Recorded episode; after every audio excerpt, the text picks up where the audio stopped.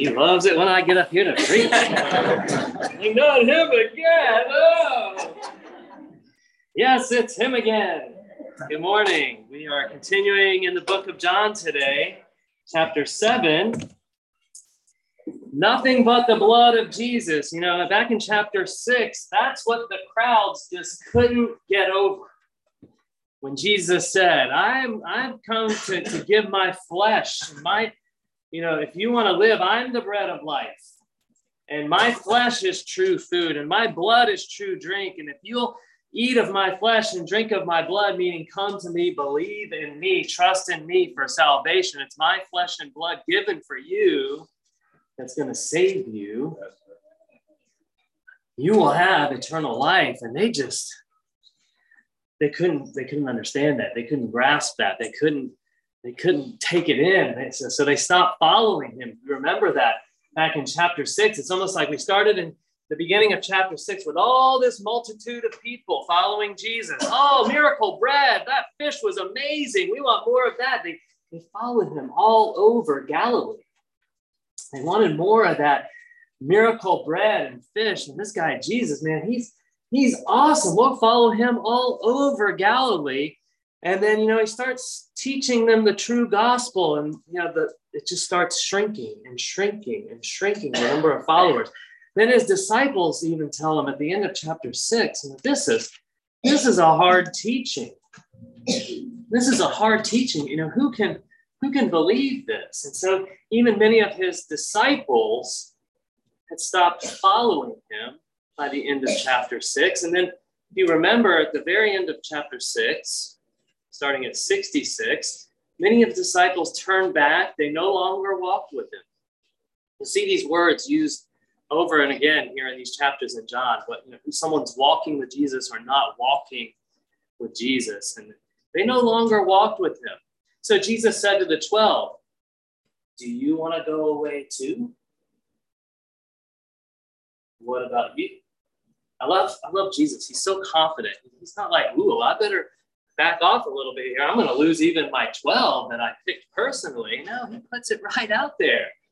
Unafraid, fearless. He knows who's his and who isn't. Do you want to go away too? And I love Peter's response Lord, to whom shall we go? You have the words of eternal life.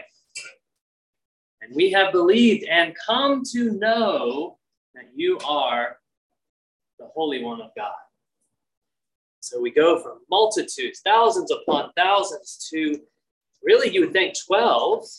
But if you continue reading at the end, chapter 70, or verse 70 at chapter 6, Jesus' response to this is pretty, pretty remarkable. He doesn't say, Oh, give me a hug, Peter. Thanks so much.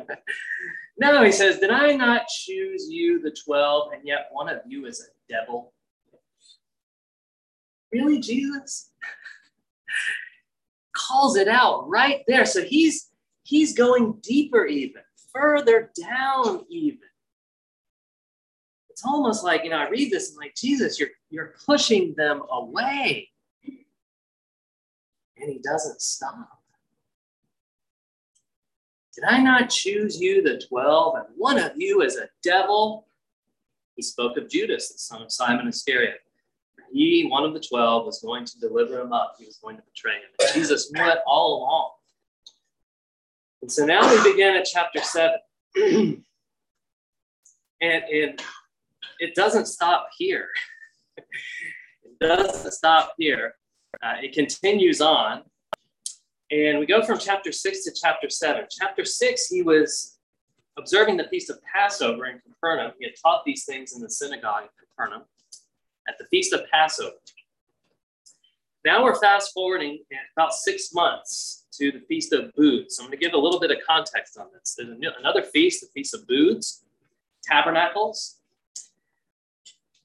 which is going to be in, in Jerusalem. He's going to go up to Jerusalem. And so we're at the Feast of Booths here. Now, there's a large section of text here.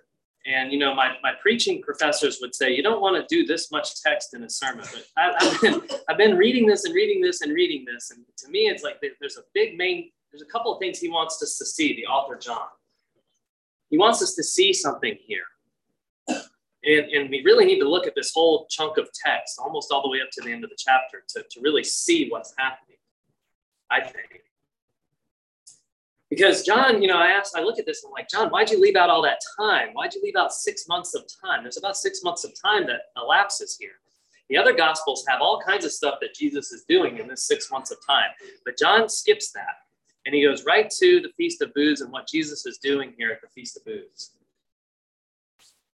And I, I think John is try, driving the point even further of, of the crowds and their unbelief.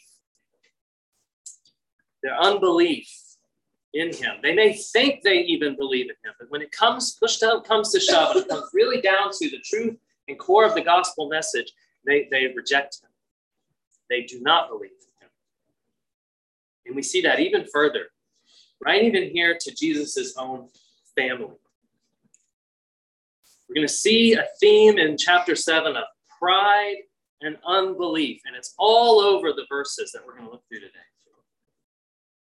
And we'll see it uh, even in Jesus' own brothers and brothers. He talks about here his brothers. He had family members, his own brothers. We also see it in the crowds in Jerusalem and in their response to his teachings. That's the, the bigger part of chapter 7. And John is taking us on a journey to show. He wants us to show, he wants to show us exactly how someone comes to believe in Jesus. He's taking us on that journey. He wants us to go deep with this.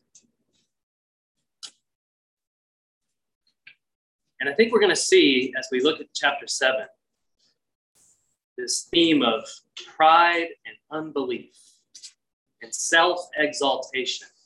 And I want us to understand how deadly that is in our hearts. Because even if we're not careful, even those of us who believe in Jesus can fall to these things. And so let's pray and then we'll dig into the text together. Let's pray. Heavenly Father, thank you for your word. Thank you that we can see you, Lord Jesus, clearly in your word and what it takes, Lord, to be saved. God, I pray that your Holy Spirit would be at work in our hearts in this time, in this place, even now. That you would draw those who haven't believed in you, Lord Jesus, that you would draw them to yourself. They would come to you and believe. And for those that have believed, Lord, I pray that we be encouraged in our hearts today, that we be able to even see into our own hearts any pride or self exaltation that's deep in there. We would turn from it and turn to you, trust in you alone for life and godliness and salvation, Lord. So work in our hearts now in this time. Do a great work in our hearts, we pray. Lord Jesus, in your name. Amen.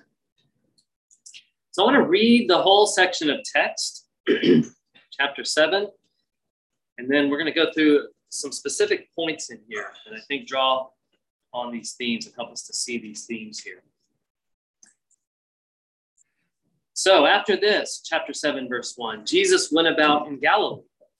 He would not go about in Judea because the Jews were seeking to kill him. Now the Jews' feast of booths was at hand. So his brothers said to him, Leave here, go to Judea, that your disciples may see the works that you are doing. For no one works in secret if he seeks to be known openly. If you do these things, show yourself to the world. For not even his brothers believed Jesus said to them, My time has not yet come, but your time is always here. The world cannot hate you, but it hates me because I testify about it that its works are evil. You go up to the feast. I am not going up to this feast, for my time has not yet fully come. After saying this, he remained in Galilee.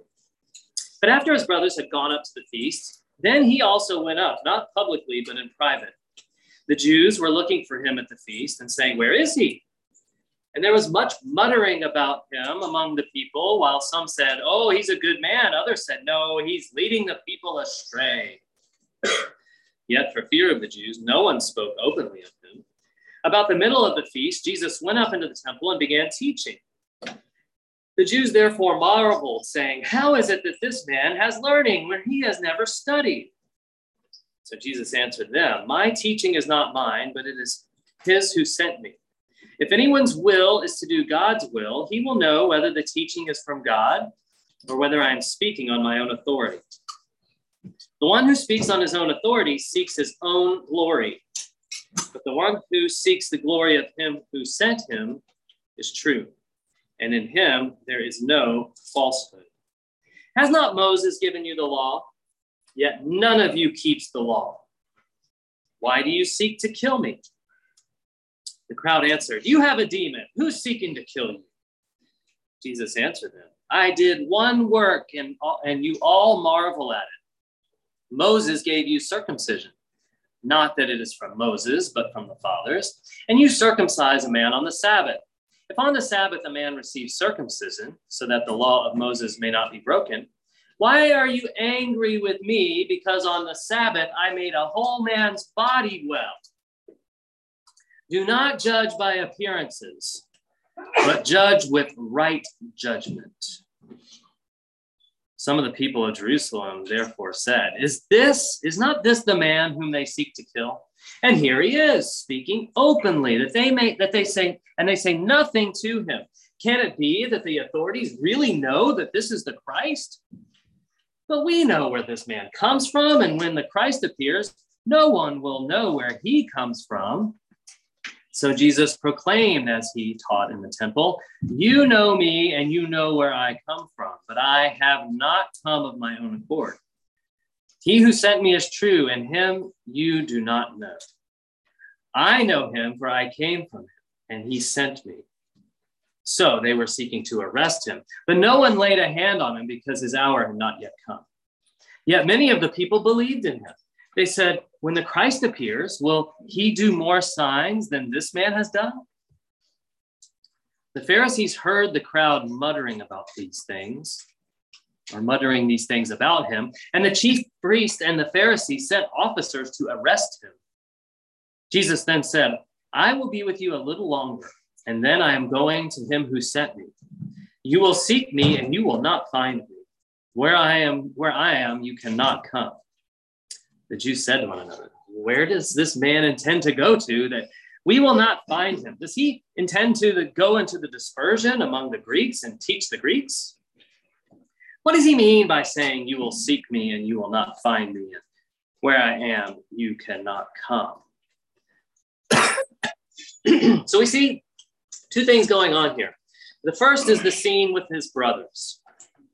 He's with his brothers. And then the second is the scene, the largest section of text is with Jesus and the, the Jews and the crowds in Jerusalem at the Feast of Booths. There's a commonality between these two scenes. Let's dig into this and see. I want to start with the scene with his brother, starting back in verse 1. So Jesus is going about in Galilee.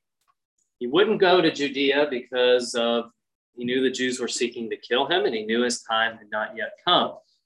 Now, there's the Feast of Booths that's at hand. I mean, it's coming. And there are three main feasts in Israel where every male was required to participate in. I know you might know what they are the Feast of Passover, the Feast of Weeks, and the Feast of Booths. All the males were required by law to go and attend these feasts. This is about six months after the events that took place in chapter six. So, because of this, at the Feast of Booths, there would be great crowds of people going to Jerusalem for the feast. A perfect opportunity in the eyes of Jesus' brothers to show off his power to the masses of the people. That's what his brothers want him to do. I mean, come on, Jesus. Look, you just lost a lot of followers back there. You know, you hit a speed bump in your ministry a little bit. You know, things happen like that. Go show off your power at the feast. You'll get some some support again. You can show them your stuff. You know, this is your chance. There's going to be big crowds there. You know, don't miss this marketing outreach opportunity, Jesus. this is your target market. It's the feast. You know, it's all there for you. You go up there and show them your stuff. You know, it'll all you'll get the crowds back again. It's kind of how this comes off, this exchange. Go show them your works. Don't hide yourself. Show them your stuff. No one works in secret if he seeks to be known openly. So this is where his own brothers don't understand him. His own brothers don't understand him. They want him to go and make a name for himself. And that is exactly what Jesus is unwilling to do right now. That is not the plan, guys. Not at all. And then verse 5 drops this shocking statement, right? Not even his brothers believed in him. Now, I read that and I just stopped, shocked. These are his brothers, they're half brothers. These were Mary's other children from Joseph. They grew up with Jesus, they'd seen his whole life. How much closer could you get? Even closer than the disciples. I mean, he they lived with him, they ate with him, they saw his whole life. Not even his brothers believed in him. And it's not just that they don't believe in him, but it's how they don't believe in him. And, and, this includes even James, the great leader of the church in Jerusalem, the author of the book of James. And, and when John wrote this, you know, much later on when James was a prominent leader in, in the church or had been. So all who would be reading this book after John wrote it would know who he's talking about. It's like, John, why are you bringing up the dirty laundry of the family's past? You know? I mean, why are you doing that? Right here. Calling him out like that. Not even James, that great early church leader, believed in Jesus at this point. James was not a believer, even pretty far along in Jesus' ministry. And so John's really teaching us here about unbelief. He's showing us what it looks like. On the surface, this doesn't look like unbelief, though, does it? It looks like they're encouraging Jesus in his ministry. Go for it, Jesus. Now's your chance. But they don't believe. What they're saying is an expression of the unbelief of their hearts. And, and here's why it's shocking because they've seen the miracles, they've heard his teachings. In fact, they push him to go to Jerusalem at this time to show off his power. But all of this, they say all of these things because they're unbelievers. They believe in the show, not the Savior. They're just shell gazers, surface gazers. Like what, what they see on the surface. They believe in the show, not the Savior. And that's why Jesus tells them here, I will not go up to the feast with you. He doesn't use with you, but he said, I'm not going up to the feast. He has nothing, he'll have nothing to do with their plans. In those days, there would be caravans of people that would go to Jerusalem for the feast, and they would travel together. And so, you know, this could have been a big party. Let's take Jesus into Jerusalem for the feast, and here's his moment and he's having nothing to do with that at all. It was not his plan. Jesus is about doing the will of God, the Father.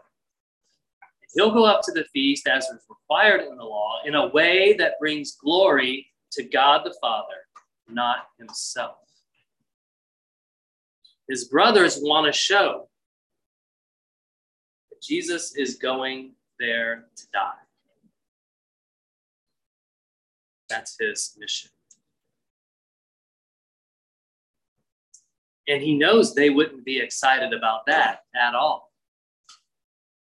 At all. Jesus is going to be beaten. He's going up to be spit upon. He's going up to be killed like a lamb to the slaughter. He's not going up to Jerusalem to show off his power and gain followers in that way. And so we see that picture of unbelief right there in his brothers.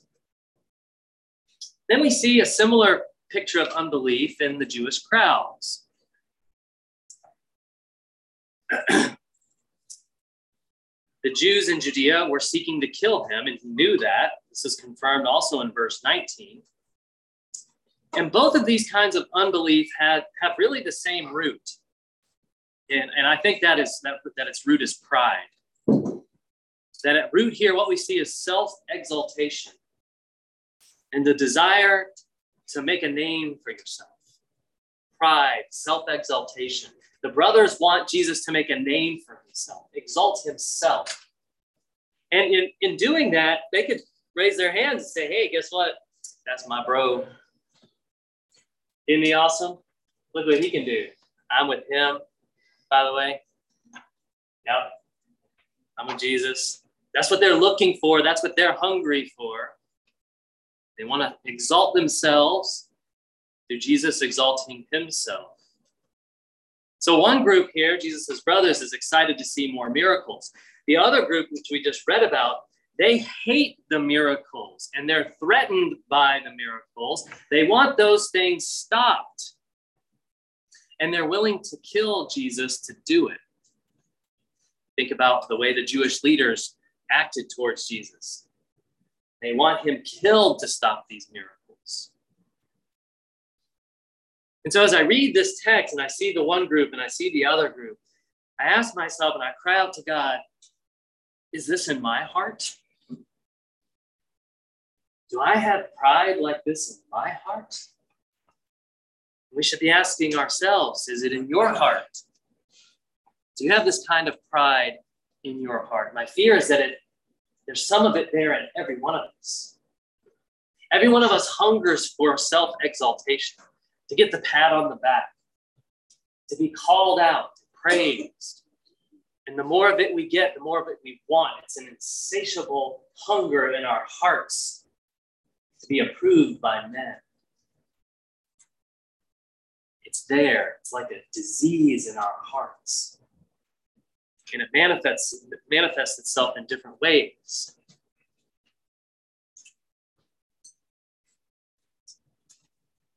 And why does that matter?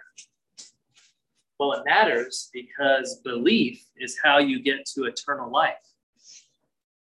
That's what's at stake here. That's what's at stake in the book of John that we learn in chapter 20, verse 31. This book was written that you would believe, that you believe that Jesus is the Christ, the Son of God, and that by believing you may have life in his name. That is what's at stake here, brothers and sisters. Belief.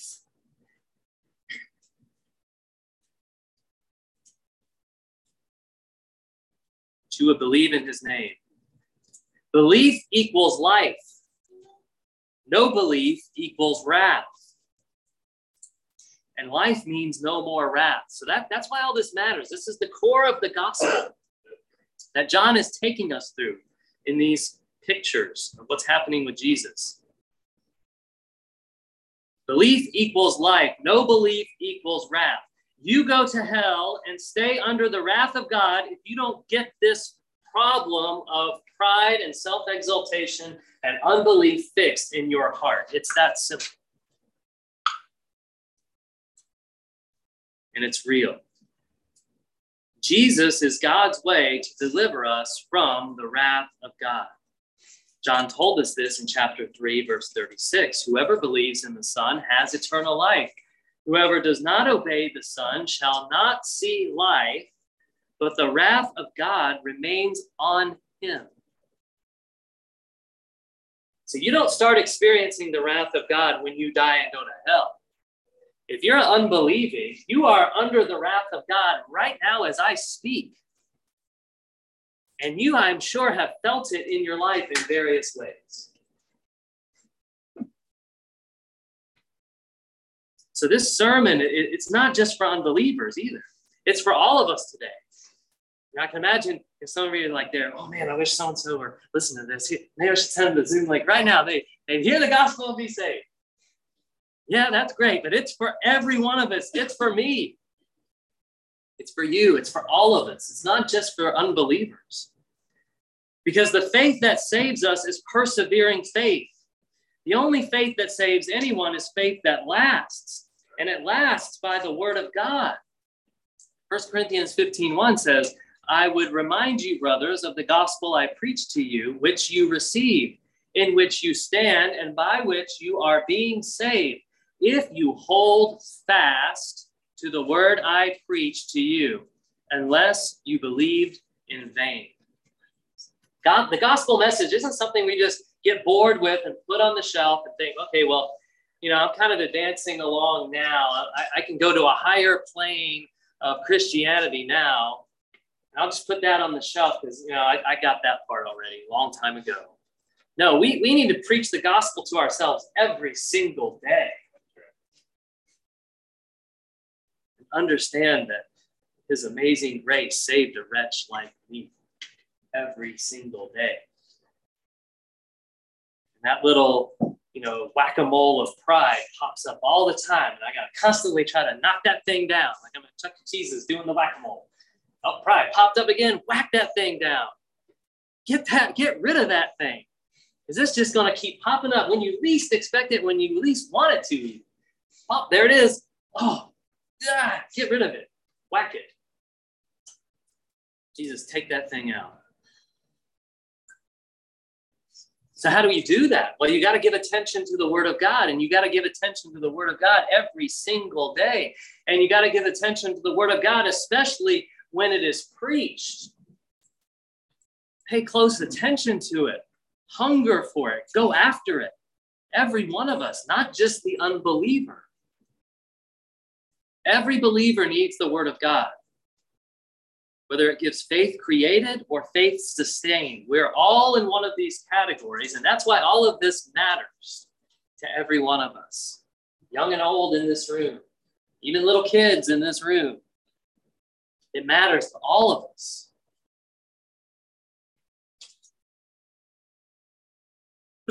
So when Jesus decides to go public in Jerusalem, look how he does it. He does it with his teaching, not with miracles. His teaching is that he com- he's committed to God exaltation and not self exaltation. Go up to the feast, Jesus. Show him your miracles, Jesus. How does Jesus go about it? No, not like that. he goes without them and he goes secretly, even it says, all by himself. I went in through the back gates, took the took the alleyways. You know, he's not He's not drawing attention to himself. He does it secretly. He's going there to make a name for God, to exalt God there, not himself. And his brothers don't get or understand that. In verse 16, we can see he deflects them to God. He points them to God and God's glory, not his own. In verse 18, again, he points them to God and God's glory, not his own. The mark of truth is God exaltation, not self exaltation. It's God exaltation at the expense of self humiliation. And his brothers didn't get that at all. He went to be shamed and die for the glory of God the Father. Look what he says in verse 7 The world cannot hate you, but it hates me because I testify about it that its works are evil. The world hates me because I testify about it that its works are evil. The world cannot hate you. I mean, you're like the world. You want what the world wants. You want me to go up and do all these this great show and everything. That's what the world wants. So the world doesn't hate you. My time isn't now, but your time is always here, he says. Why? Well, everyone's always in the mood for a show. And that's what they want. You know, your time's always here. My time is not now. So he's trying to teach them these things. And he's trying to show them hey, look, your passion is for fame and acclaim. The world loves that. My passion is for salvation through faith in me alone. And that the world hates that. Jesus' gospel testifies that the works of the world are evil, and the world hates that. I used to get so sad and depressed and disappointed when I would share the gospel with people and they would reject it. Like, man, God, how did I mess that up? You know, did I not say the words right? Did I not use the steps right? You know, the, the four spiritual laws that I learned and memorized letter for letter. And like, did I not say it right? Maybe I need to practice it more and all these different things. And it's just, God, you know, they just don't believe. And you know, after reading the Bible over and over again and over the years, God has told me, hey, you know, you it doesn't matter how you deliver that. You're not a slick salesman. God tells me, Jesus says, I'm the one that saves them. Not your charismatic words, Ryan. Don't think so highly of yourself, son.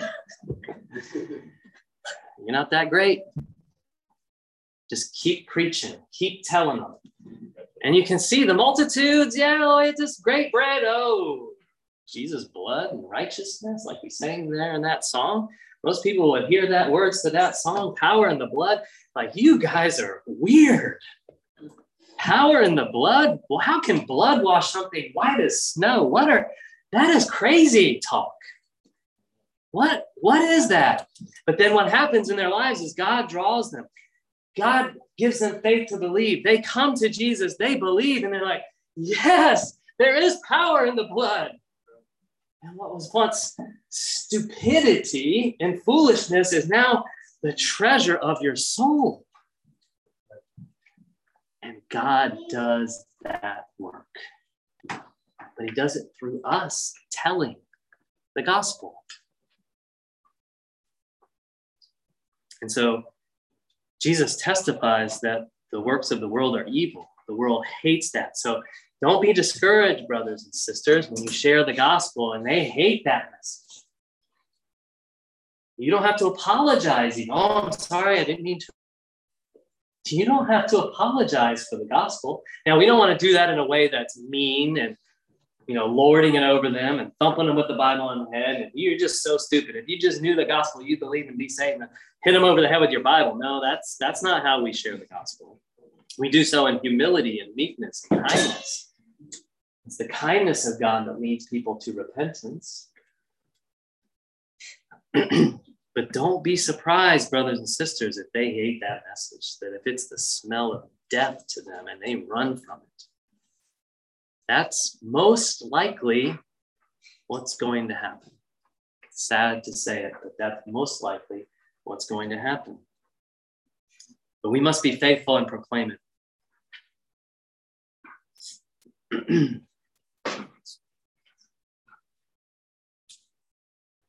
So Jesus' brothers, their, their unbelieving hearts can't see or submit to Jesus' gospel at this point because they're in love with the praise of men. In chapter 5 of John, verse 43, Jesus taught us about this. He says, I have come in my Father's name, and you do not receive me.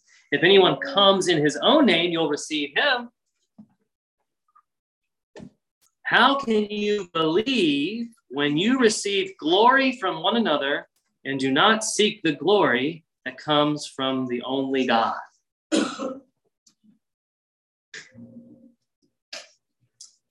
You cannot believe when you receive glory from one another and do not seek the glory that comes from the only God. Pride at its core is the craving for human approval. If pride is at the root, faith cannot be. They are not believers because pride is at their root. They have not died to self. They have not been born again at this point, Jesus' brothers. Faith at its core is a humble gladness in the grace, in the God of grace. Remember in John chapter 1, verse 14, the word became flesh and dwelt among us, and we have seen his glory, glory as of the only Son from the Father, full of grace and truth. For from his fullness we have all received grace upon grace. You know, pride in our hearts gets angry when grace starts encroaching in. Pride wants people to see something in me and applaud it. Pride wants to kill grace. And for his brothers, Pride was at the root of their heart. They were in love with the praise of men and not with the grace of God. Over time, this did change and they came to believe in Jesus, but not at this point. So that's what we see in, the, in his brothers. And I'd say, dare say, there's some of that in our hearts today as well. Now let's look at the Jewish crowd. Verse 14. About the middle of the feast, Jesus goes up into the temple and begins preaching and teaching. And the Jews marvel at him, saying, How is it that this man has learning when he has never studied. So the crowds marvel at his teaching, like his brothers marveled at his miracle working. So there's a lot of, you're going to see words used over again here, like a lot of marveling going on, then a lot of grumbling, murmuring going on in the crowd. But right now they're amazed by his eloquent teaching. Oh, his words. Nobody ever talked like that. Wow, this Jesus is amazing.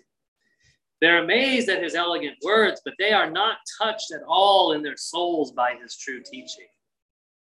And so, how does Jesus respond here to these great compliments? Oh, how are you so marvelous a teacher when you've not even studied? And this is this is amazing. They're marveling. Jesus deflects their admiration, he deflects it to God, just as he did with his brothers.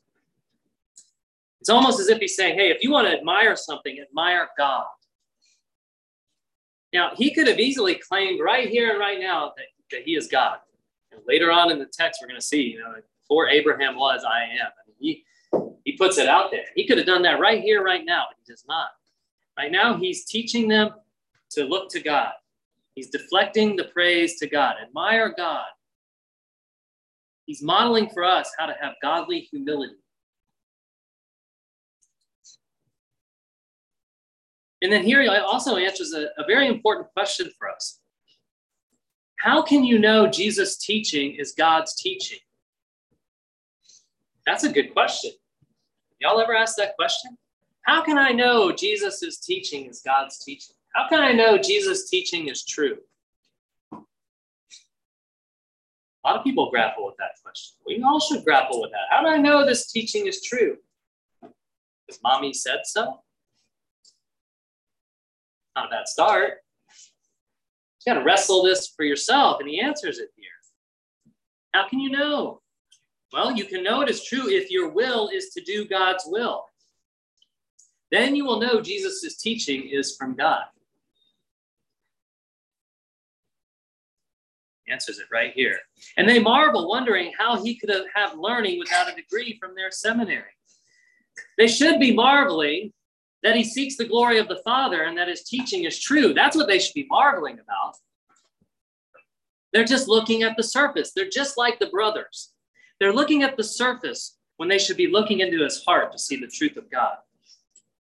And Jesus is teaching us here that when your will, like your volition, like what drives what you want to do, when your will is in sync with God's will, your knowing in your mind will be in sync with God's truth.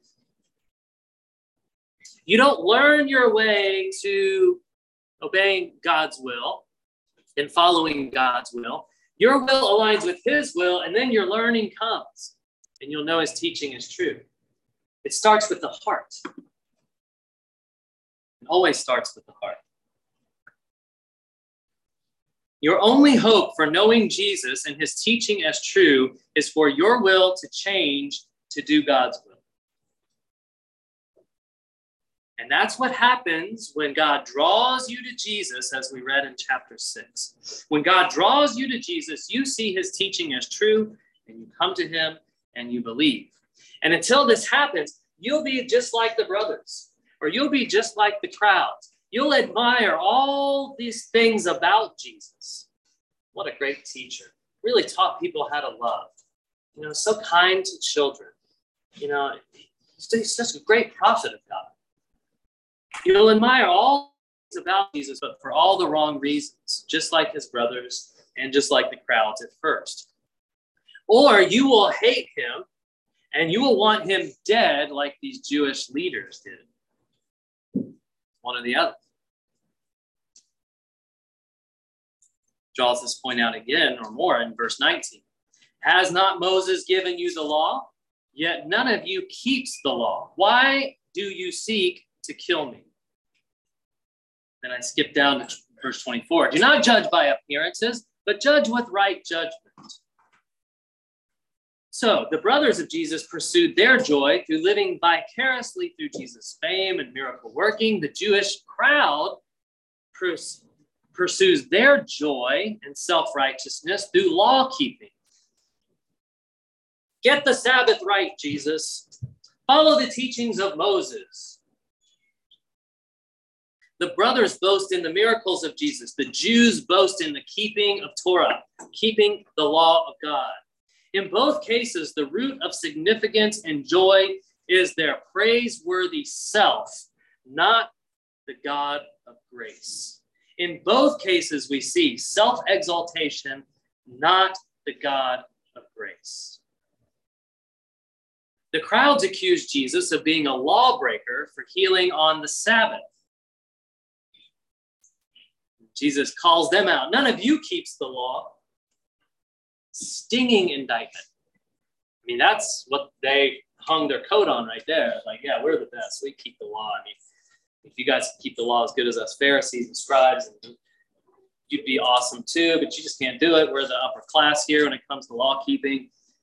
And he says, None of you keeps the law. his life and his words challenge their whole understanding of law keeping. Their way of finding acceptance and affirmation is just crumbling under Jesus' teaching. And they want him dead because of this.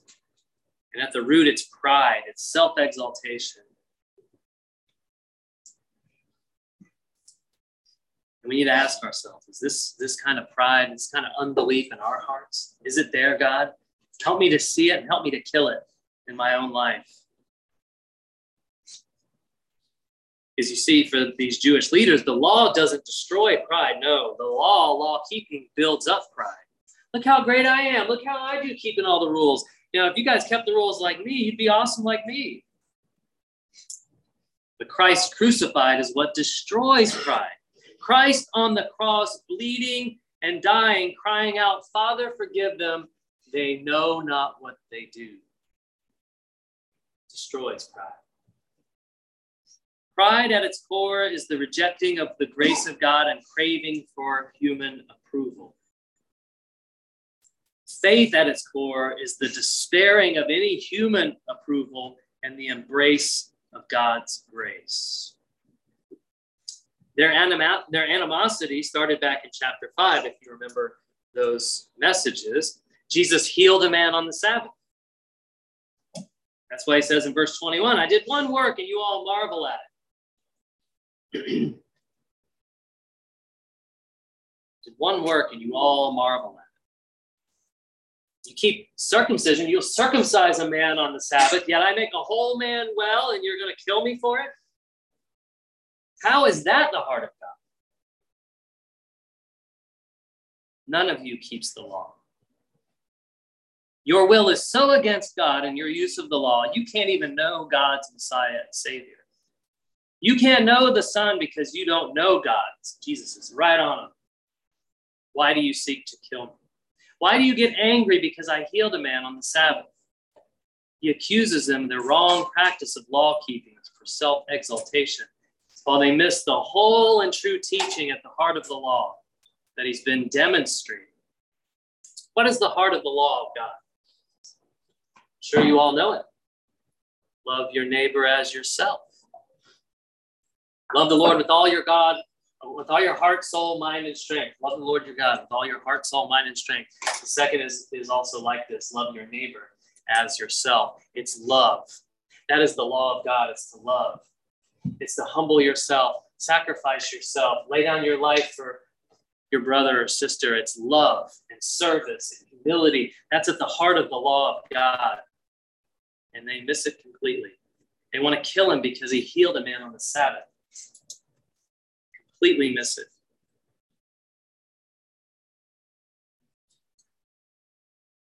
He's, he's calling him out. You only care about appearances.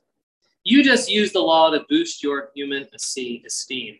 And oh, isn't that deadly? And oh, we can so easily do that ourselves today. Now, we might not do it with the Torah, but we do it with our own personal convictions. Now, as I'm reading this, I'm like, oh, guilty as charged. Lord Jesus, have mercy on my soul. Because we do it with our personal convictions.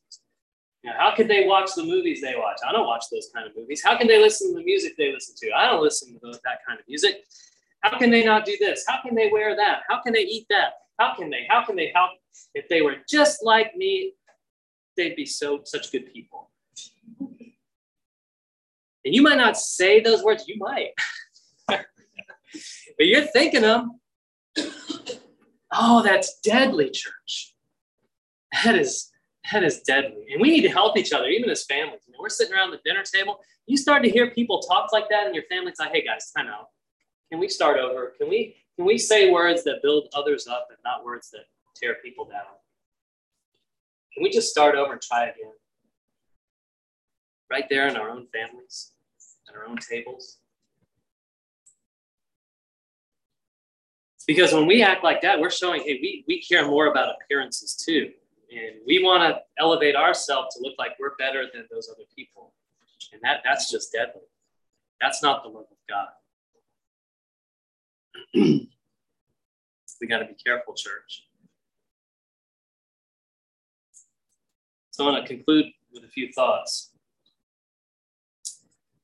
The deepest obstruction to knowing Jesus for who he really is, as we see in the text today, it's not because you're not smart enough. It's not because you, you don't have the knowledge, it's because of our hearts. That's what keeps us from knowing Jesus. It's a problem with our will, not a problem with our reasoning. It's a problem of self exaltation rather than God exaltation in our lives. You must be born again for this to change in your life. And so pray. Pray that God would cause his name to be glorified and treasured in your heart above all things, so that your eyes would be open to who he really is. Ask God every day to change you to make this happen. I do this. I pray every day, God, please change me today. Help me see you for who you really are. Kill that old self. Strive to increase your spiritual taste for the glory of God as your favorite pleasure and favorite treasure of your life. This takes discipline. This takes intentionality. This takes like, oh, where it's church again on Sunday. I haven't opened my Bible all week. What happened to the week? You, gotta, you gotta intentionally Strive to be reading God's word, feeding on Jesus and, and his word in time of prayer and meditation for more than just five minutes in a busy day. To build a hunger and an appetite for that. God is my favorite treasure. I, I'm too busy not to pray. This means putting off pride and old habits that grow our love for the world. And self exaltation, we put on new habits of humility and studying God's word and worship and prayer and fellowship with godly people. You know, it's a heartbreaking thing that Jesus said at the very end of that passage to those people he was talking to. What did he what did he tell them? You see it? Where I am going, you cannot come. I read those words and my heart hurt because he knows they are not his. And where he is going, he is going to be at the right hand of the Father. And they have no place, these people he's talking to had no place in his kingdom. Where I am going, you cannot come. But the message for us today, brothers and sisters, where Jesus has gone, you can come. He's there with open arms. You can come if you will believe in him. Does God have to draw you and save you? Yes. Do you have to believe? Yes. Believe in Jesus today. Don't waste another minute of your life without him. Believe in Jesus and live for God's glory today and forevermore. Amen.